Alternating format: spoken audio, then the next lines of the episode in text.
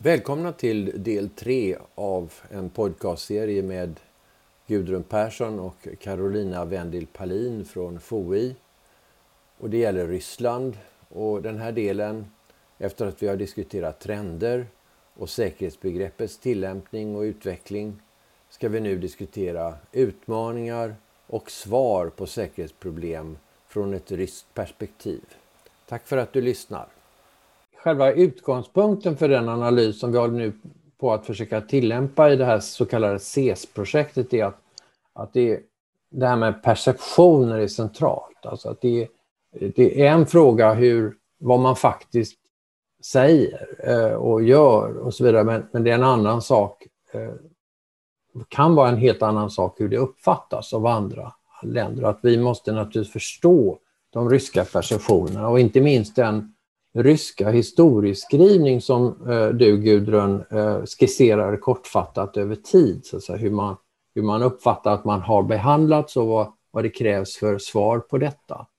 Men kan man säga någonting om eh, ytterligare om de, de utmaningar som ryssarna ser här? Och eh, eh finns det några vad man skulle kunna kalla för kognitiva låsningar här, några svårigheter så att se möjligheter till, till, till att hantera de här utmaningarna annat än genom att gå mera på offensiven?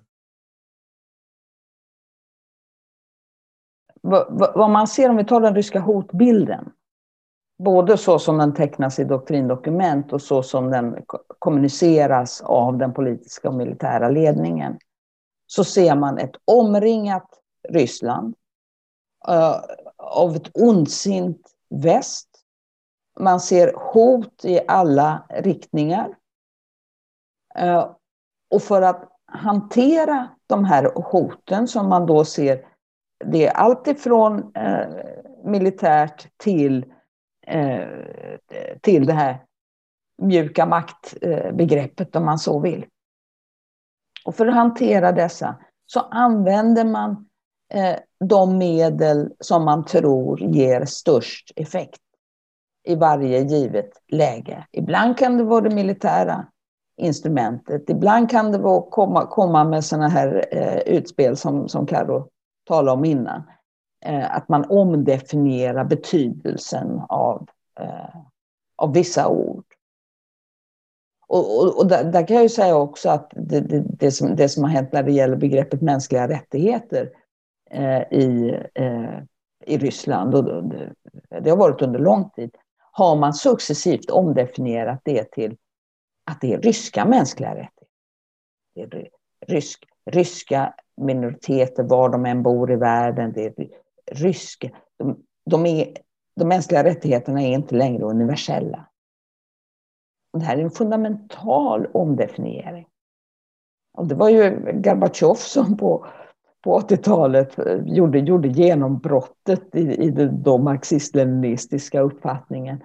Då han sa att nu erkänner också vi att mänskliga rättigheter är universella. Det, det, det är hotbilden och sen har man så att säga, eh, jag tycker inte om begreppet verktygslådan då, ehm, då, då man använder sig av, av eh, ja, de, de maktmedel eh, man har och som man tror ger bäst effekt för att uppnå, eh, uppnå målen.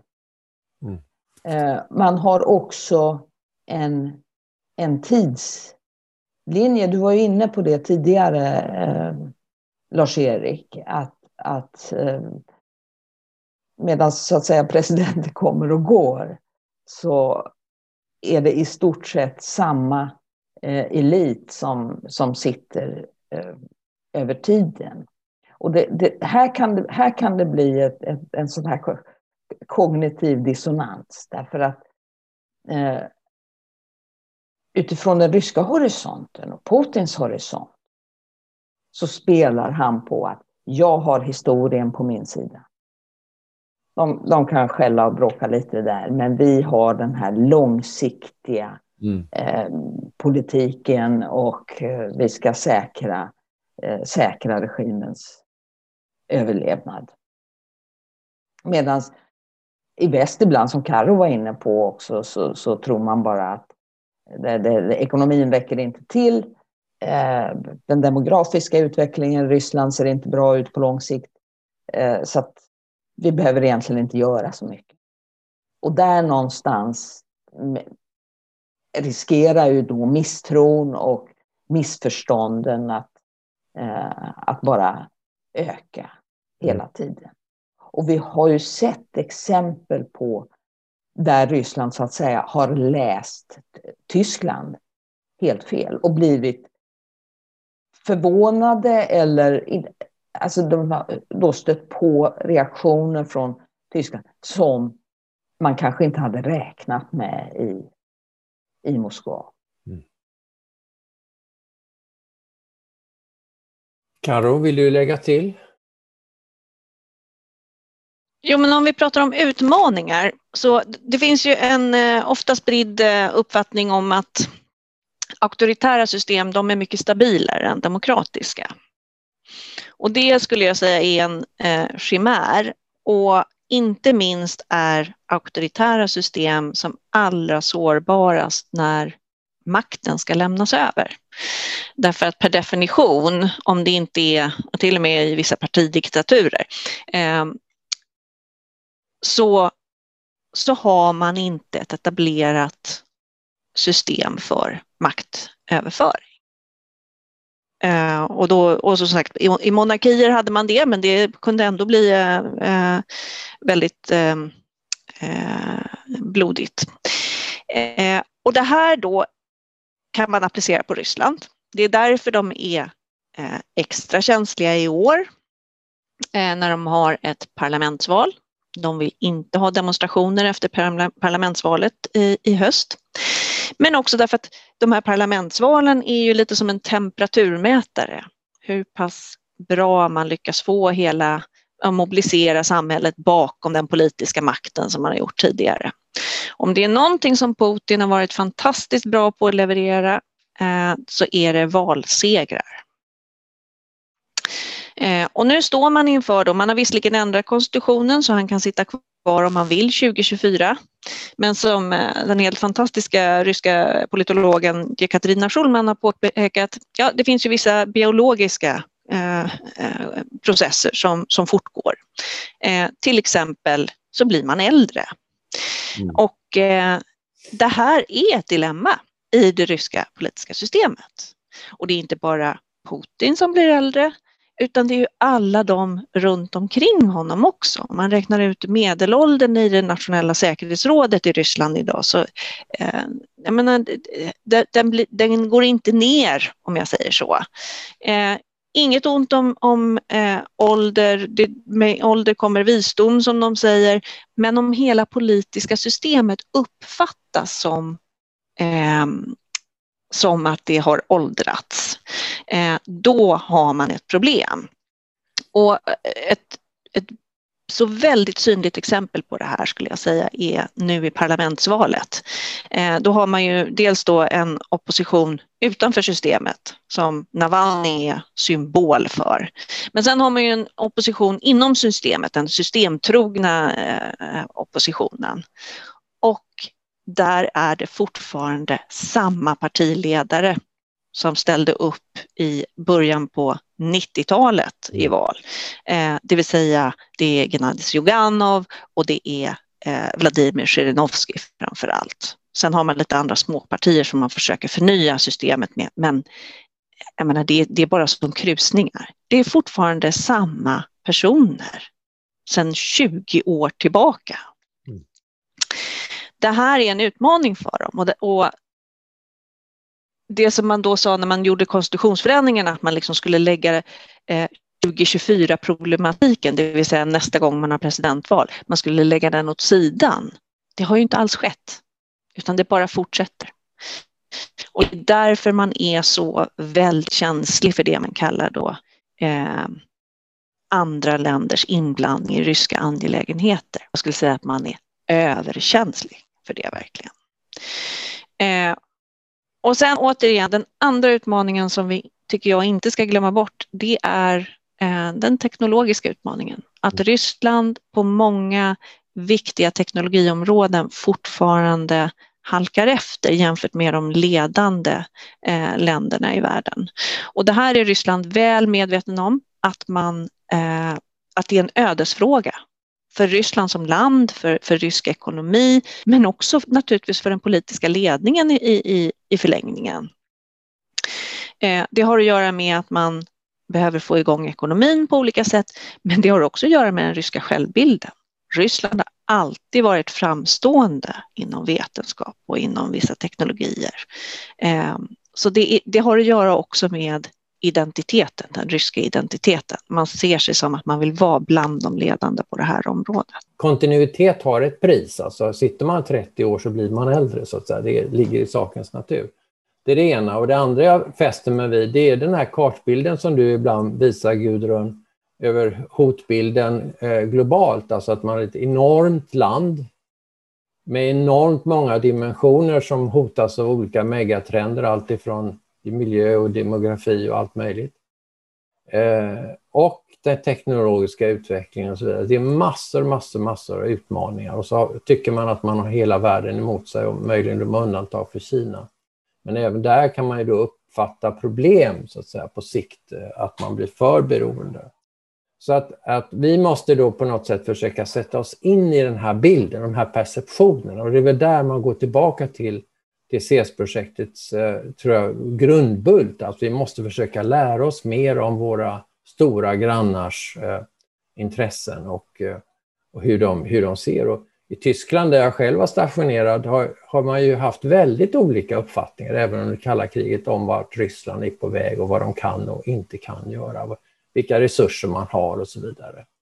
Och det för oss kanske, om ingen vill tillägga just någonting just nu, Ehm, så för det kanske över oss till den avslutande delen av podcasten. och det är svaren. Och där har ju, som jag nämnde inledningsvis, du Gudrun, du har ju relativt nyligen och även berört kärnvapenfrågan här, alltså att vi har ett helt spektrum av, av eh, medel då.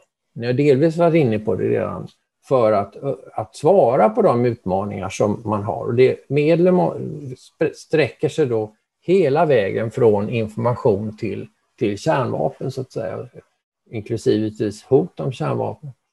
Och eh, om man då tittar på FOIs, jag har bara tittat översiktligt på FOIs utvärdering av styrkebalanser och så, så, så kan man ju få ett intryck av att, att Ryssland står inför en, en, en omöjlig uppgift, så att, säga, att matcha den kapacitetsutveckling som, som nu pågår på lång sikt på västsidan inte minst i, i, eh, inom NATO. Om man går mot 2% målet i Tyskland och andra länder så innebär det ju väldigt kraftigt ökade och om man dessutom har ekonomiska problem med oljepris och annat så är det ju en besvärlig situation. Om, eh, så att vi, vi tenderar ibland att stirra oss blinda på vad som händer i vårt exakta närområde, så att säga. men den här globala bilden som, som Gudrun du visade tidigare är väl hur långt är ryssarna beredda att gå i sina svar? Så hur ska man tolka doktrinen, Gudrun, när det gäller till exempel kärnvapenfrågan? Det finns ett par passusar där i doktrinbeskrivningen som du, jag tror du citerar, eh, som möjliggör användning av kärnvapen i situationer då Rysslands existens som nation står på spel. Även om i och för sig kanske inte kärnvapen redan har använts mot den ryska, mot den ryska federationen. Kanske skulle kunna börja där på kärnvapennivån. Jo men absolut, och det var ju så här, i, i militärdoktrinen har det hela tiden funnits en, en, eh, en paragraf som beskriver hur Ryssland ser på när kärnvapen kan kan användas. Och, och, och det har inte förändrats. Det, det, den, den, stora förändringen eh, den, den, skedde redan på, på, på 90-talet när man, när man då sa att nu, nu kan de frångick den sovjetiska som, som sa att vi, vi kommer inte att använda kärnvapen först. Eh, men det ändrades på, på, på 90-talet och då, då, så att Ryska federationen kan mycket väl använda kärnvapen först om, eh, om man då antingen blir angripen och också med konventionella vapen. Eh, eh, eller om, som det heter, själva statens existens är hotad. Och det här, själva statens existens, det är ju ett väldigt vitt begrepp, öppet för, för tolkningar. Det vill säga, det är ett politiskt beslut. Mm. Det, det, det, är presidenten och, och kraftministerien och säkerhetsrådet så, som bestämmer när det eh, i så fall eh, ska vara så. Sen det som hände förra året, då publicerade man ett do dokument som vi, vi, har vetat om att det har funnits, men det har aldrig publicerats tidigare. Eh, och det är då liksom kärnvapenpolicy, grunderna för vår Eh, politik. Det var inga stora överraskningar. Det var heller inga klargöranden, därför debatten i väst har väldigt mycket handlat om, och också i Ryssland, att finns det en, en, en preventiv option, så att säga, att, att, man, att man opåkallat, så att säga, jag, eh, sätter in kärnvapen för att förhindra någonting som man då ser eh, är på gång. Alltså att i preventivt syfte använda, använda kärnvapen. Och den här kärnvapenpolicyn då, den, den bringar ingen riktig klarhet i det där.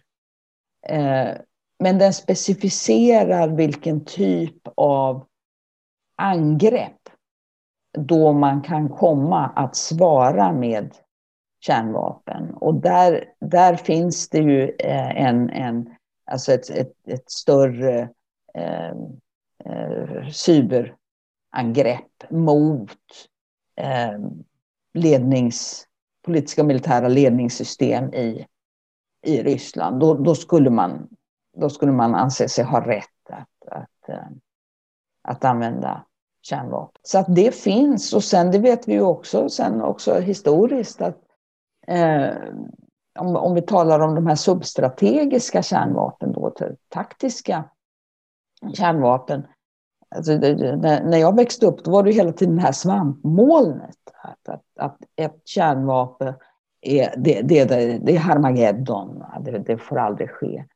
Men nu har ju den tekniska utvecklingen, där har ju Ryssland också eh, upp, moderniserat sin, sin kärnvapenarsenal. Och, och, på den substrategiska taktiska nivån så, så finns det ganska potenta kärnvapen som, som, som inte innebär nödvändigtvis Harmageddon för, eh, för, för ett helt land. Så att man på den nivån betraktas kärnvapen som eh, ett vapen bland andra.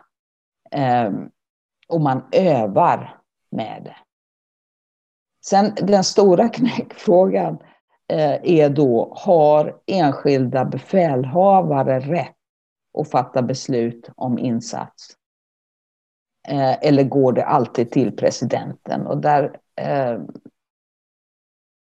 där väljer jag ändå att, att tro på dokumenten som säger att det är presidenten och ingen annan som fattar beslut om kärnvapen ska, ska sättas in. Men man övar på, på lägre nivåer med kärnvapen och det ser man inte som något, man betraktar inte det som något anmärkningsvärt. Jag har själv träffat ryska officerare som säger det är ju självklart, vi måste ju öva med dem som ett vapen bland andra. Mm. Det är inget märkvärdigt. Dels tänkte jag att vi skulle kanske ta upp den här frågan som ofta då ändå finns. Vad har Ryssland råd med? Kommer ekonomin göra att de inte har råd att vara militärt starka? Och delvis har Gudrun givit svaret därför att de har ju alltid kärnvapnen också. Men man ska komma ihåg det också, det här att, att bygga militär förmåga, det tar tid. Så den militära förmåga, om vi pratar om den konventionella förmågan som Ryssland har idag, den har de ju byggt under den här militärreformen under tio års tid. Så även om väst ökar sina eh, försvarsutgifter så kommer det dröja innan man har den militära förmågan, för den ska ju samövas och man ska få ihop det till att det faktiskt blir någonting man kan använda militärt. Så Ryssland, jag skulle säga att de har råd, därför att nu ligger de på en nivå där det inte behövs ytterligare stora injektioner i olika vapenprogram och annat för att bibehålla den nivån.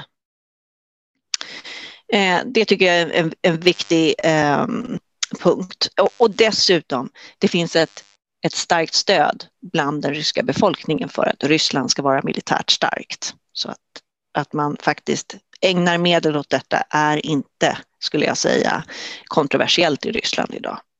Däremot så börjar opinionen vackla vad gäller det här att, eh, att använda det för olika operationer långt borta. Det kan vara svårare. Eh, de kommer ju inte att reformera det ekonomiska systemet eh, i termer av till exempel ett oberoende rättsväsende så att det blir en rättsstat där man kan skydda sina investeringar och sitt ägande och så vidare. Helt enkelt därför att hela systemet bygger på någonting annat. Vi har ju inte nämnt faktiskt ordet korruption än mm. så länge. Eh, det är ett jättestort riskproblem, men man ska också vara medveten om att det håller det politiska systemet samman. Mm. Så att det är en viktig beståndsdel i hur det liksom fungerar och hur man kontrollerar eliter i Ryssland idag. Och det som Ryssland också kommer att svara med och redan har svarat med, det är ju ökad repression. Mm. Den har bara ökat år för år för år. Jag skulle säga att det nu i år med Navalny när han kom tillbaka och den rädsla man har för den yngre generationen, att man inte lyckas fånga in den och göra den eh, regimtrogen då. Eh, det kommer att mötas med mer repression. Och det är ju ofta så också att om man har byggt eh, en stark förmåga på något område, till exempel militärt eller i Rysslands fall då inrikespolitiskt. Man har byggt upp ett nationalgarde. Man har utrustat dem med kravallutrustning och så vidare. Ja, men då är ju också eh, frestelsen att använda dem när man står inför ett problem mycket större, mm. när, när, man har det verktyget att ta till. Och det ser vi ju verkligen eh, i svaret på demonstrationerna i januari, februari. Eh, intressant är att de hade inte tänkt på nästa steg uppenbarligen, vad man skulle göra av alla som man grep, eh, utan var tvungna att bussa iväg dem till olika centra och så vidare. Eh, men det löser man säkert. En, för mig är en viktig signal, det är om Ryssland en dag eh, antar lagstiftning som gör att studenter är tvungna att tjänstgöra på vissa institut eller statliga eh, utvecklingsinstitut och så vidare efter att de har gjort färdigt sin utbildning. Idag så har Ryssland jätteproblem med att man förlorar sina toppforskare ofta utomlands. Mm. Och man har inte faciliteterna. Det, det, är inte bara en hög lön som efterfrågas utan det är också den här fria forskningen, att man får umgås med kollegor, att man har en, en dynamisk och stimulerande miljö runt omkring sig. Och om man inte lyckas skapa den så kommer det vara svårt att behålla de begåvade, för man har ju enormt begåvade matematiker och naturvetare i Ryssland det kommer vara en, en enorm eh, utmaning framöver. Och den dagen då som man tvingar dem att tjänstgöra efter eh, som, ett, som en betalning för att man har fått eh, kostnadsfri då, utbildning av staten, att man tvingar dem att åka till eh, norra Ryssland och tjänstgöra i fem år på något institut där. Det skulle jag säga är en viktig signal om vart man är på väg. Tror ni att FOI eh, skulle kunna Eh, vara i stånd framöver att göra holistiska spel, alltså som tar in hela den här bilden av utmaningar och svar som, som ni nu har diskuterat i den här podcasten. Det är fråga A och fråga B. Tror ni att ryssarna gör det redan idag? Därför att det som jag upplever då eh, väldigt mycket att det är ett jätteproblem så att, säga, att vi inte tittar på det, den stora kartbilden när vi talar om svar, asymmetriska utmaningar och asymmetriska svar så att säga. Eh, sedd från stormaktsperspektivet. Att vi tenderar att ta saker ut sitt sammanhang. Därför att när vi nu talar om riskreducering i, en teknisk utveckling där vapensystem blir mer och mer anonyma, de blir dual use, man vet inte vad det är som kommer egentligen i luften, är det ett kärnvapen eller konventionellt vapen? Då blir ju mycket av det här en fråga då, borde väcka varningssignaler, riskreducering, vad, vad kan vi göra för att inte tappa den politiska kontrollen som Gudrun pratade om, att presidenter ändå vill ha kontrollen över utvecklingen, vad, vad Ryssland faktiskt ska göra? Rimligen, med all den respekt som ni har uttalat och som jag också uttalar för den ryska kompetensen, gör de redan idag den här typen av spel, alltså holistiska spel, där de ser allting som kan, de kan drabbas av om de utmanar i en riktning, vilka svar får de då emot sig och vice versa. Vi kanske kunde avsluta där med att höra någonting. Karo, vill du börja? Vända på det. Ja, men vi vet ju att de arbetar med scenarier eh, och ett sätt att ta fram scenarier är ju spel till exempel. Så att de, de tar ju fram, de har en, en omfattande scenarieutveckling inför olika strategiska dokument som de eh, ska ta och så vidare. Så, så vi vet att de jobbar på det viset. Men, men sen skulle jag säga att eh, jag är ju ingen expert på spel, men, men mitt intryck är ju att man får ju de svar lite grann som eh, inte som man vill ha, men, men man får de svar eh, som man överhuvudtaget är förmögen till utifrån hur spelet läggs upp. Mm. Så beroende på vad du vill undersöka, antingen kan du säga att jag vill undersöka allting, men då kommer du behöva begränsa någonting annat i spelet. Mm. Så att just det här att man gör olika spel, jag tror det här allholistiska spelet där, man, där alla rätta svar ploppar ut, det är en väldigt farlig illusion eh, som, som vi ska akta oss för. Utan jag menar, spel, å ena sidan så är de ju till för att man ska tänka nytt. Man ska upptäcka saker som man inte tidigare hade sett. Eh, men de kan ju också vara för att bara öva. Att öva nya situationer som man inte eh, hade tänkt på att man överhuvudtaget skulle hamna i. Eh, så jag skulle säga att nej, vi, in, vi, ska inte ha holistiska spel eller, eller illusionen av att vi kan skapa eh, holistiska spel, men vi ska vara väl medvetna om vad vi kan åstadkomma med det som verktyg. Mm. Då får du sista ordet, Gudrun. Om, om, om jag tar den här det, ryska, ryska frågan då, eh, så skulle jag säga att eh, mycket av det vi har sett av den här kombinationen så att säga av militära och icke-militära medel, det är inte alltid så koordinerat kanske som vi, som vi tror. Jag menar generalstaben, det är klart, de har ju planer för, för allting. Eh, och om ni kommer ihåg den här ökända eh, artikeln 2013 där, där Gerasimov eh, sätter styrkeförhållandet mellan icke-militära medel och militära medel till 4 mm. till 1. Ja. Så 2019, och det har nästan inte uppmärksammats alls då, av folk som talar om Gerasimov-doktrinen, eh, då han säger ungefär, glöm inte bort ettan. Alltså glöm inte bort det militära momentet. Och han, han, han, han säger att vi i de väpnade styrkorna, det är vårt område. Det är där vi är specialister.